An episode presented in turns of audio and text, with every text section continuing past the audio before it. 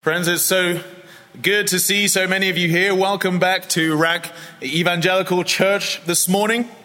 And my, na- my name is Douglas, and it's one of my great pleasures to be one of the pastors here uh, on staff. And this week we're going to be continuing uh, our study in the book of Joshua. So please turn to the end of chapter 5 uh, in your Bibles if you have one.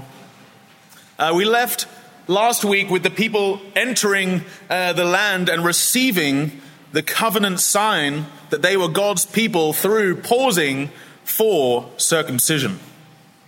Then they celebrated the Passover, God's deliverance and redemption that He had provided for them. And throughout the entire episode, we see God's hand. He is the one that's in control.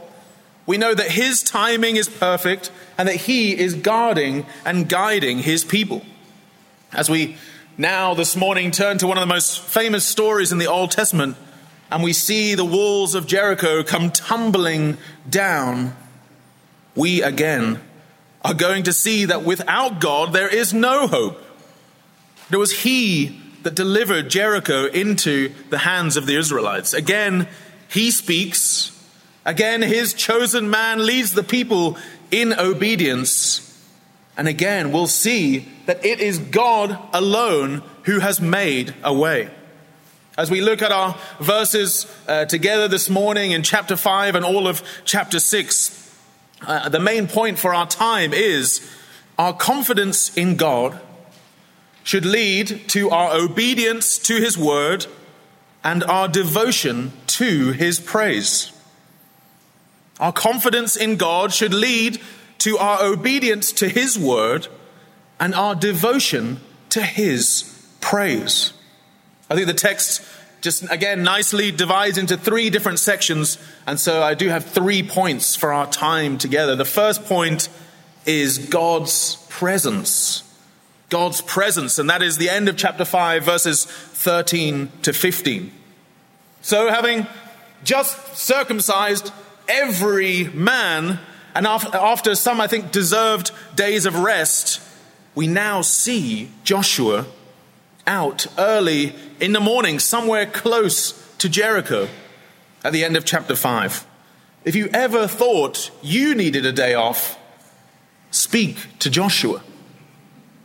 The text says, by Jericho. And so we're able to think that he was, he was right next to it, possibly walking around Jericho, perhaps in the fields next to it, confidently and boldly surveying what was next. Perhaps he was wondering what the, the coming days held. But either way, I think that we see he is in prayer. I'm suggesting that this, as we meet Joshua, this is, we're seeing him in his morning devotional time. Such is his confidence in the Lord that he's doing this right next to Jericho. I say that he's praying because we're told that a strange thing happens. That he, the verse says, lifted up his eyes. Now, one of our interns uh, interrupted me last week as I was reading. Had my uh, back to the door and my, uh, my book in front of me, my headphones were in. And as I slowly turned around, he was just standing there. I don't even know how long he'd been there. It was terrifying. Thankfully, he did, he did not have a sword drawn, but it did startle me, and I may have yelped just a little bit. But with Joshua here, before battle and before all that lies ahead, he's in prayer and he's seeking God's help. When this man appears, he doesn't seem to flinch, he doesn't need help, he's not even scared. He definitely doesn't yelp. I think you'll notice a couple of things. He sees a man. The man is just standing there, clearly looking like a soldier, and he has his, his sword drawn. I think he's just standing something like this, with his sword ready. This is a man ready for war. But wait, what does Joshua do? You see, he walks towards him. As the, the man of courage that God had called him to be in chapter 1, Joshua confidently walks straight up to this man. Not only that, but he approaches the man and basically says, Who are you? Who are you? Joshua is not exactly sure what is happening, but we see that he is just pumped. He is ready for battle and to question anyone that comes before him. I don't think he knows who this is straight away, but he is more than happy to find out. From the beginning, we see that Joshua is just going about his business and being faithful in what he has been asked to do. He hasn't put a foot wrong. And here we see his confidence, and I don't think it's in himself. Are you for us or are you for our adversaries? Comes the question from Joshua. If you look there in verse 14, I think on, on face value, this is just a completely fair question. He's met a soldier, the man has a sword. Joshua is waging war tomorrow, and so he asks this guy if he's a soldier fighting for Israel or a soldier fighting for God's enemies. Look at verse 14. We now see their interaction and how God's presence is confirmed as going with the people of Israel, and how Joshua's men will be supported by heavenly hosts. Things are about to get a lot more difficult, and as promised, again and again, God shows up and he demonstrates his faithfulness. How does, how does the man answer Joshua's question? No, but I am the commander of the army of the Lord. Now I have come. He is saying, No, I'm not a regular soldier.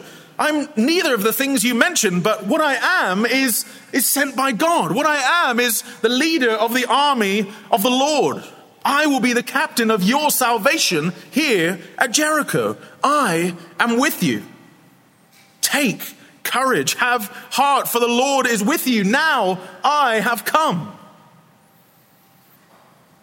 God is with Joshua, and now he knows it afresh this morning. Look there at the text. How does he respond? I think we see that he responds in worship and adoration. Amazingly, I just think it's entirely possible that Joshua here is meeting the Son of God. He is meeting with a pre incarnate Jesus.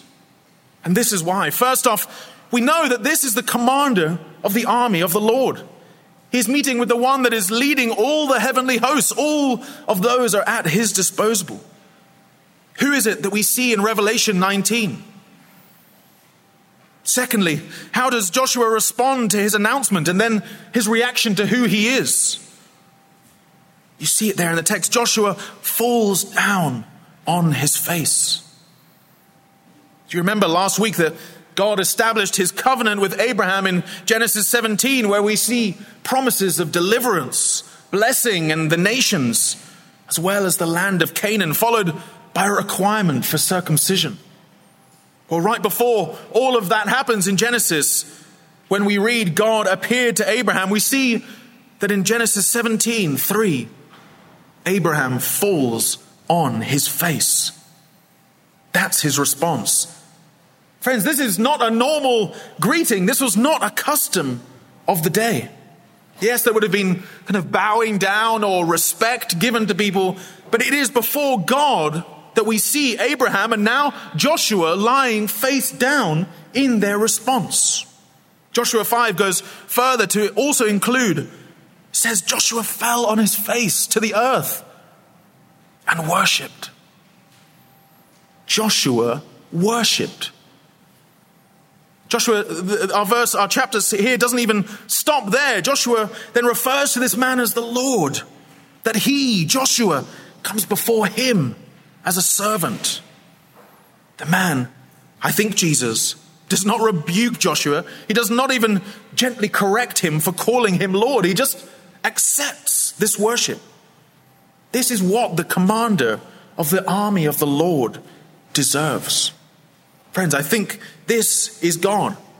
And he is with Joshua, and Joshua worships him. When Joshua encounters God, he can't do anything but bow down in worship before him. Let me ask you, how about you? How do you respond to God? As God has revealed himself to you, do you bow down before him? Do you bring your whole life before him? Or perhaps, perhaps you're too busy. Perhaps you've got stuff to get on with, you know, things to do. We see Joshua, he was, he was about to go to war that day. He was out there in the field praying and lifting up his day before God. And then God meets him in this place, and Joshua can do nothing else but worship. Joshua doesn't, we're not seeing him rush his worship. He stops, he pauses, he falls face down. What a beautiful image. Friend, in the, in the busyness of life, we must bring our praise to God. This should be how we start the day. This should be how we begin whatever you've got planned. There's nothing greater than bringing it all before the throne of God. This is why we've spent so much of our time together already, even here today, praying to God, asking for help, lifting up worship to Him. Joshua, when faced with the walls of Jericho, he begins with prayer. I want us to look again at this phrase in our verses What does my Lord say to his servant? Joshua, in his godliness and maturity, humbles himself and places himself before the captain. He describes himself as a servant. Friends, those who want to lead must first learn what it means to be a good follower. Let me ask you are you willing to follow? Are you willing to follow God? Do you trust God's word? Do you humbly follow the leaders God has provided? Joshua would have known the promises in Exodus 23 of this exact moment. It says, Pay careful attention to him and obey his voice. Do not rebel against him, for he will not pardon your transgression, for my name is in him. Joshua is obeying God and obeying his word, trusting those that God has provided. Men, here this morning, do you aspire to be an elder, either here or at another church in the future? Are you someone worth following? Are you someone that willingly follows godly leadership? The people here trust Joshua as he understands, he applies, and he trusts the word of God, obeying what God has said. This should be the same for our leaders. Friends, perhaps you describe yourselves as a, as a proud pioneer. Are you someone that would rather be out there doing your own thing, separate from God's people and His church? Maybe even right now, you'd rather be doing that. Instead of gathering here with the Lord's people on the Lord's day to worship together. This is not a simple question, and I know there are not simple answers, but here we see Joshua the leader of the armies of all the people of God on the cusp of battle and ready and willing to humble himself before this captain. I think this humility continues in verse 15 as the commander tells Joshua to take off his sandals, for the ground is holy. I do think there is to be a reverence in how we approach God. While there's also to be intimacy, it is to be first with respect and honor that we approach God's throne in our worship and our prayer. But what is what's with the sandals? What really what's going on here? I think that this is an outward act of devotion and respect. The same as with Moses in Exodus 3 when he also must remove his sandals. We are not, friends, to approach God in a disorderly and casual manner. I do think God cares how we approach Him. And in the previous century, this kind of respect outwardly might have looked like perhaps taking off your hat as you enter church. It is an outward act that, that shows kind of respect and honor. of the one you come before. How we approach the heavenly throne matters, especially in your own heart, not just in the outward, but especially in your own heart. We are to be acutely aware as we're as we were just singing of the, the holiness of the God we come before. I think that is some of what we see here. I also think that's why none of you have decided to come in your swimming costumes or your swimwear this morning. There was something in you that stopped you doing that this morning, and we are all grateful for that. In a lesser way, it's the same reason why you might dress maybe a little bit smarter if tomorrow you were invited to the sheikh at his palace to meet with him. You probably wouldn't be casual and careless.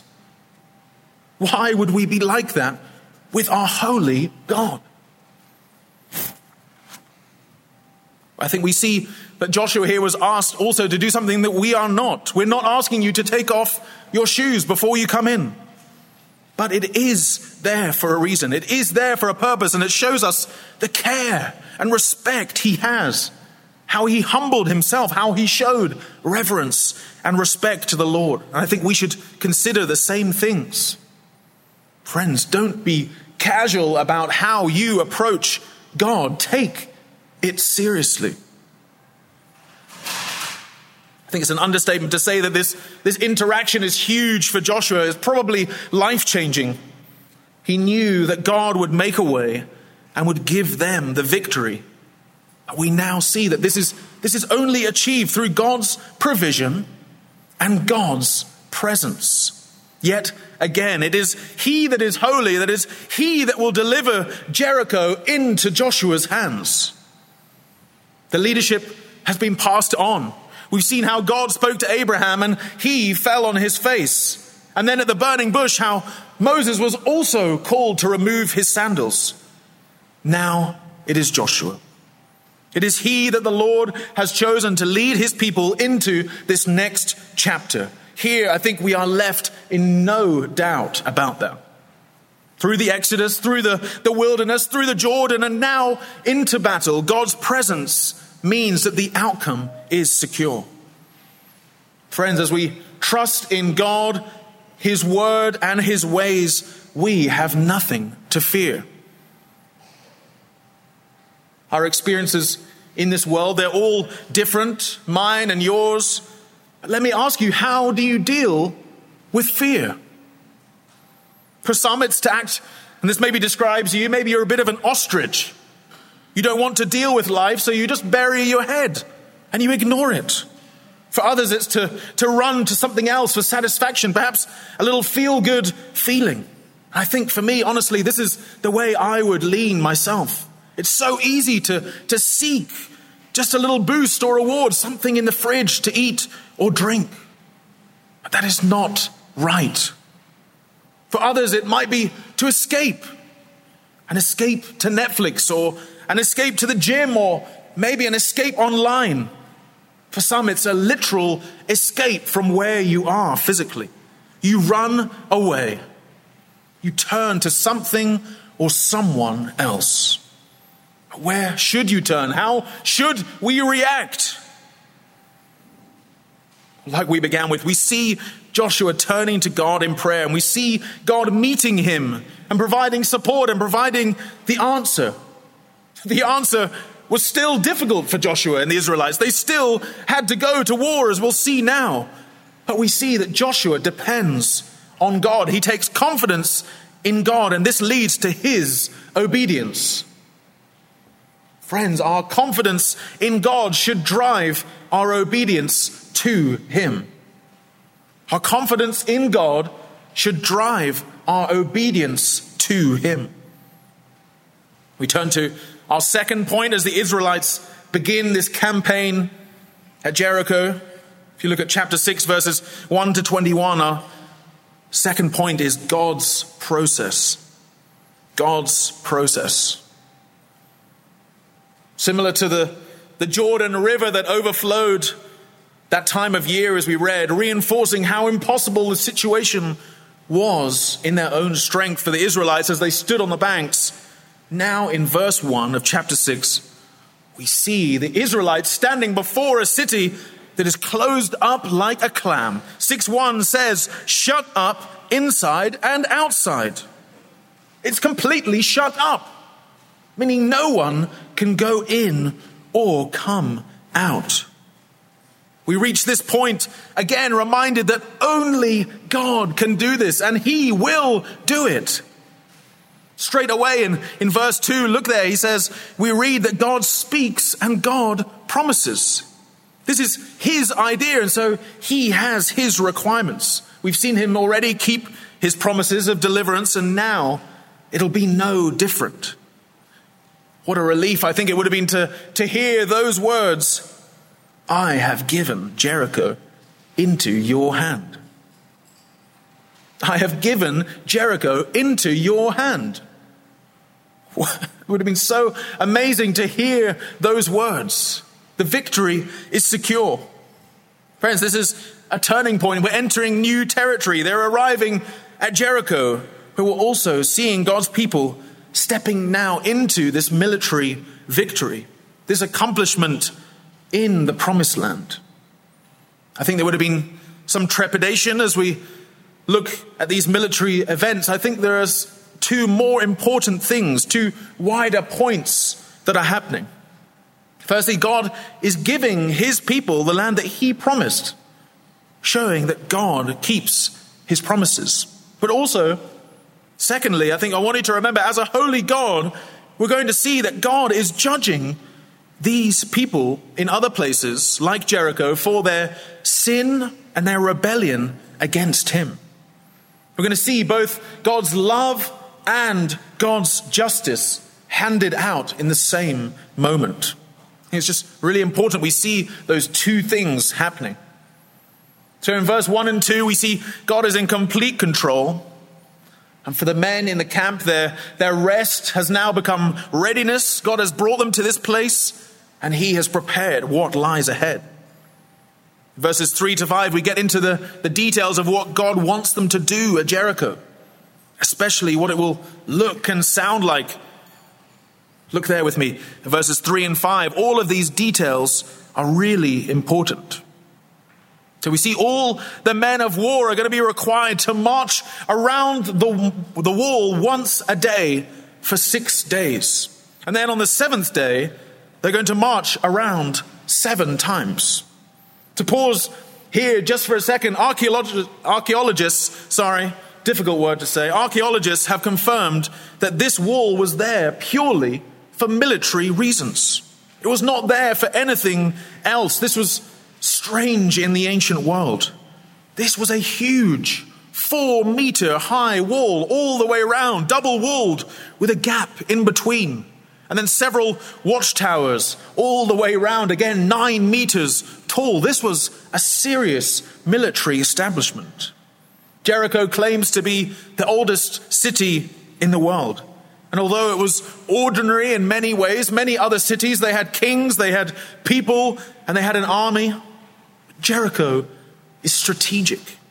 It was well known. It was the gateway to everything on the western side of the Jordan to, to take Jericho meant to unlock and open this vast area of the country. Anyone heading through there at that ford would have passed through or by Jericho. I think we're about to see another barrier before the Israelites that God simply moves out of the way. As we've been, become, I think, accustomed to seeing, we see the Red Sea gone, the Jordan River moved out the way, and now the city of Jericho. Friends, there is nothing too big or too small that is beyond the control of God. We've heard this many times this year. It's no less true. God cares about the details. He knows and He cares and He is in control. Verse 4 tells us more of what God wants them to do. And at this point, we see that this military campaign is really about to become more of a, a ceremony more of a time of devotion than it is about waging war. I think that all the priests would have been required to get up and walk with the men, and that those that carried the ark across the Jordan, those same men would now have to carry the ark all the way around Jericho. And then we see seven priests would have had to bring their ram's horns with them and walk ahead of the ark. Look at verse 9. It says, they blow continually. So, seven ram's horns blowing continually. And again, we have right in the midst of them the Ark of the Covenant. This symbol of God's presence with his people being carried by these same priests that a few days before crossed and then stood in the middle of the Jordan. God was with them. We see from the ark, and we know the heavenly hosts are there too, as promised by the commander of the army. So picture the scene. Each day we're going to have warriors walking first, many, probably tens of thousands of Israel's battle ready men. Then in the midst of them we have seven priests blowing their seven trumpets, their seven ram's horns. Then we have behind them the guys carrying the Ark of the Covenant. And then behind them, an even greater crowd. We read about the, re- the rear guard, more soldiers, probably tens of thousands again behind. This was a huge and imposing and strange looking and strange sounding group out there go, that were going to be marching. We know that from verse 5 that on the seventh day after the seventh walking around the city, there's going to come a particular blast of the trumpets, and then these warrior men, having walked silently, as instructed by Joshua for six days, menacing, stomping, marching around the walls, only the sound of the trumpets, they will then all together in that moment lift up the shout. And the walls will fall flat, and they will enter the city before them. You see, they are receiving it. Jericho is given to them already. They've been promised all of this. There is no doubt, but they still need to walk. They still need to go and take it through all the ways that God has outlined. All of this was, was God's process. This had to happen His way, he, the way He has described. But why? I think it's clear. I think it's because he gets the glory. All of this is for God's glory. Through the, the Israelite people and all the, the peoples of the land, the ripple and whisper would go out from Jericho Look what he's done. Look what he's done. For centuries, for years later, people would have to walk past Jericho lying in ruins and they would say, Look what he's done. So, what does, what does Joshua do in verses 6 to 11? Of course, the, the answer should be obvious by now. He does exactly what the Lord has asked him. And he passes the messages on to the people. This was the time, friends, to look alive. They had had a few days off, but now this is what they were waiting for. They were heading out towards Jericho. This was day one of the campaign. They were battle ready. Their pain was disappearing, and they were now full and strong from the fruit of the land, this land of milk and honey. Yet there was more to come. There was more to taste. There was more to see, and there was more to hear. I think this whole passage, as we consider it today, would be really tempting, believe me, to, to talk about the Jerichos in your life, or the walls that God is going to bring crashing down, or that situation God is going to bring victory to today. It's my worst American accent. And all kind of things like this. But at Jericho, what I think we see is that God is in complete control. And He wants us to be obedient to Him. It is that simple. This is an epic week for the people of Israel. And I think they are probably used to strange and interesting weeks at this point, but they are simply called to trust in God and do what He has asked them to do. What about for each of you? How often do you resist or push back at what God has laid out before you. Friends, when God says that He desires us to pray or be a people that know and trust His word, how often do you come to Him in prayer? Perhaps this is the only time this week that you have looked at God's Word? Perhaps it's the only time this week that you have opened your Bible. Is it possible that you have been more concerned with TikTok this week than the Lord our God?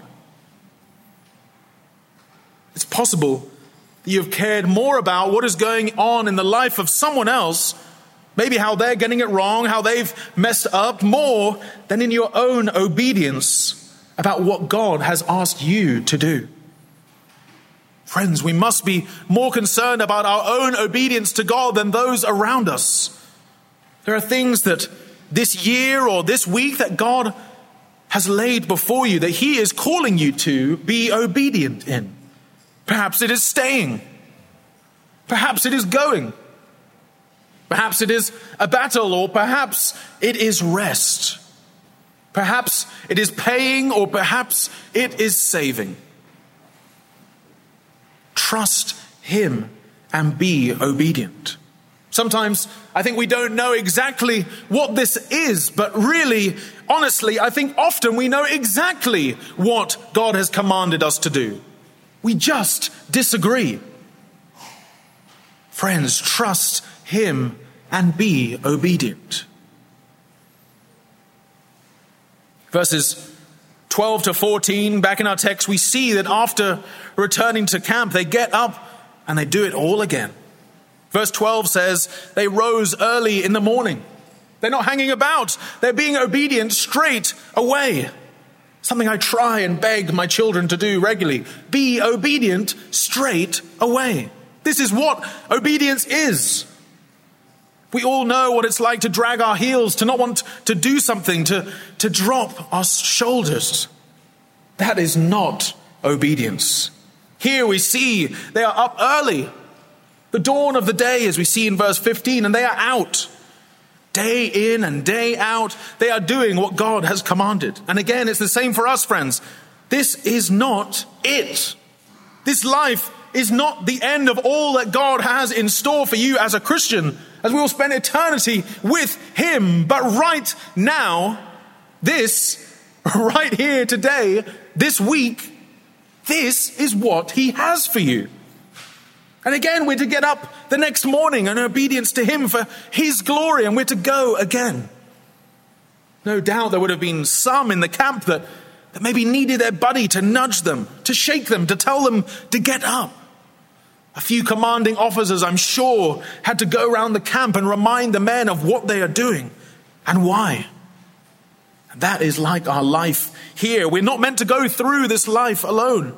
We're, meant to do our every day and our every week with those around us, to encourage us, to remind us, to nudge us, to shake us, and others about how and why. Friends, your whole life is for God's glory. This is the chief end of man. Your whole life is for God's glory. This is the chief end of man. Joshua's instructions, I think, here had been clear. His, his leadership was strong, and now in verses 15 to 21, the heart of the campaign at Jericho takes place on the seventh day. I do think the, the, the ceremony that I mentioned of what's happening is reinforced by the amount of sevens we see here. Seven priests carrying seven horns on the seventh day, walking around seven times.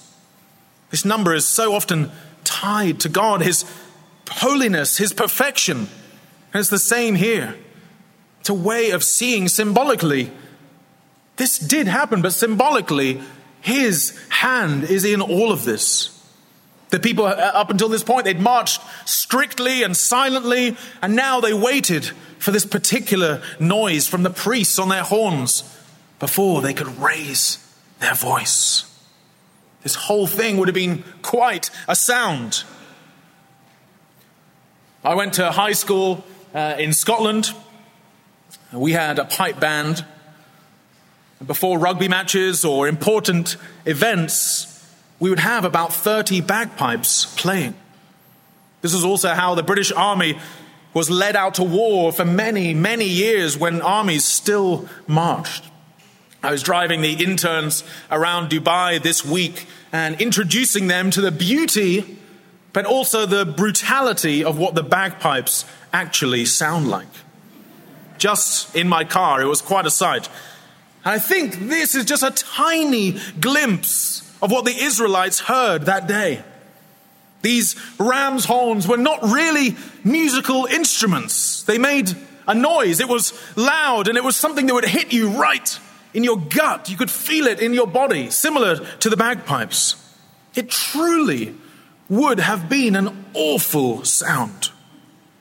This large group, realistically at this point, several hundred thousand people, was marching a, a, probably about a two kilometer loop. This is the same as between the two roundabouts at Mina. If you were to walk from one roundabout across the front of Mina and back again, really from, let's say, Choithrams all the way to the Delorta's house and back, that is about two kilometers.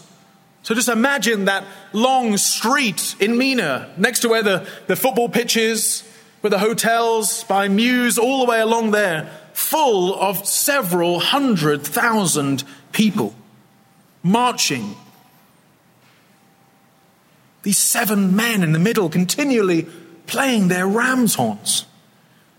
What a strange sight. Terrifying. And then on the seventh day and the seventh lap, as God had promised, the walls of this ancient city would be devoted to the Lord for destruction, as verse 17 says. Meaning, this was for the glory of God. It was an act of devotion, an act of worship and obedience. Not only is God merciful to the Israelites, but Joshua also reminds them that God's justice will be poured out on those that worship other gods. He will judge the people of Jericho, and he will save all who trust in him. That is Rahab and her family. Verses 18 to 19 also bring a warning about trusting in gold or silver more than God. Don't fill your pockets with the stuff you see at Jericho. They are for God, they're for His glory. These items are part of the destruction, part of the devotion to God. And we'll come back to the importance of that in chapter 7. So, this was all, friends, for God's glory. We see his loving mercy, but also his holy justice poured out on Jericho. Verses 20 to 21 then show us how the loud trumpet sound was heard and the people shouted in faith as Hebrews 11 reads, by faith the walls of Jericho fell. After all of this build up, all the preparation and seeing how God was with them and what he would do, we are then just given just two short verses on this battle. There is no need for much detail. It is done. The people lift up this joyful noise to the Lord, a cry of war and also a shout of praise to God, and the walls come tumbling down. The men rush in over the smashed rock and they kill and destroy everything and everyone that is there. That was what God had planned. And this is what he did. It's not a military victory. Yes, there was an army there, but there was really nothing militaristic about it. It was our holy God. God did it all. It is He that delivers and it's He that destroys. In our third and final point, we look to verses 22 to 27. Our third point is God's preservation. God's preservation. This we see is how our holy God delivers his people, but also destroys those that turn against him. There was only one family that here that believed in him, and it's they that are saved. It is through faith that the walls came tumbling down, and through their faith, that Rahab and her family were saved. She has heard of what the Lord has done and who he was, and she lifted up her praise to him and trusted him. It was very simple. Due to her faith, the promise of preservation that we see in chapter 2 is secured and we see it fulfilled Here, as beautifully the, the two spies she saved now go back in to extend their hand to her and her family before the whole city and everything in it is judged by God and destroyed. Friends, it's the same for us. We can pause for a second and think the people of Jericho really deserve to die? Were they given enough opportunity to know who Yahweh really was? Is this right? Is it? Have to consider who we are dealing with here. We have to understand that we are talking about those that sin and turn against in rebellion the God of the universe. This is not a local king or some small sheikh somewhere, but the God who flung the stars into space, the, the one who commands the winds and the waves. This is God. This is God who is justice. He is love. He is mercy. He cares about His word and He cares about His glory. These people knew and heard of His name and they did not trust Him. Rahab and her family did.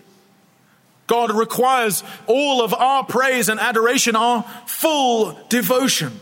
And it cannot be shared with other things or other gods or spread around. I hope you know that this life is not it, friends, that we all will surely die. And once you do, it's too late to turn back. There is no second chance. What applied to Jericho applies to everyone in this world today, to me and to all of you. Due to our sin, all the wrong thoughts and deeds, we have turned away. We too have rebelled against God who created us. The same God that we read about this morning. He is perfect and holy, and He has made it clear to us that He requires our worship. We cannot share that with anything else. Like the Israelites that day, the only way that this victory, this salvation can be achieved is with God's help. Friends, there is good news. He has made a way. Many in this room have turned from their old life, like Rahab, and have put their faith in God. And the promise that she received, the preservation of her life, and her being brought into the people of God, and also this is available to you this morning if you don't know God. Rahab was a prostitute, someone deep in sin, and someone that the, the, the Lord used mightily joining her to the people of God. And then from her offspring, her lineage, came the hope of the nations, Jesus Christ. Friends, no one is too far from God. Friends, it's not through deliverance in battle for us today, but it is through Jesus' death on the cross that our lives are counted as righteous at the sure and final judgment. Hebrews refers to Jesus as the foundation of our faith, and other translations refer to Christ as the captain of our salvation. At the beginning of today's sermon, we looked at how God was with Joshua, how his captain was with them and would provide the victory. And it's the same for us. Friends, for me and for you, God has provided a way in sending his son, the captain of our salvation. We too were outside the camp, as Rahab was, and we have been brought in. We too have an everlasting victory in the people of God. Without Christ, we will receive God's judgment. We'll receive this on ourselves, in our own merit. Christ has taken this all for those who trust in him. We know that to reject him means certain death. It means a separation from him forever. I plead with you, cry out to God this morning. Receive this mercy and grace that he offers many sinners. In the final verses 26 and 27, we see that Jericho is done and as promised, it is delivered into the hands of Joshua. Joshua lays a curse on the city, and with God on his side, his fame went throughout the land. For those that turn away from God and reject him, there comes a point when their judgment is, is final. There comes a point when their judgment is final. And for Jericho, we see that this was the case. Exodus 22 20 is clear whoever sacrifices to any God other than the Lord alone shall be devoted to destruction. God has made his desires known and his ways obvious and the outcomes clear. Turn away from me, worship another, and for my glory you will be judged. God's word is serious, friends, and this oath that Joshua lays down as God's servant and God's chosen leader is a weighty one. Some 530 years later, we read a man called Hiel of Bethel built Jericho. Hiel lost his firstborn son, Abiram, and his youngest son as he finished. All of this, as Joshua had said in our verses. Joshua had been promised the presence of God and to be established as God's chosen man. Chapter after chapter, we see that he is faithful and obedient, leading God's people in God's word and for God's glory. All of this, friends, points forward to a greater and second Joshua, one who would fulfill and complete all that Joshua could not. As we study Joshua, we see clearly that he is a foreshadowing of the one who, in his perfection and faithfulness, the Son of God and the Word of God, has made a way for us to be fully and finally reconciled to God. It is the fame of Jesus Christ that we desire today see in all of this land. I hope that through this text today we see that He is worthy of our devotion. He is worthy of our confidence. He is worthy of our obedience, no matter where He calls you to go and no matter what lies before you in life. Ephesians 2 reads, For by grace you have been saved through faith. This is not your own doing, it is the gift of God, not a result of works, so that no one may boast.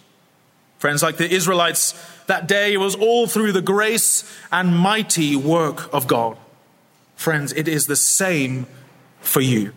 You owe it all to Jesus, for he has paid it all.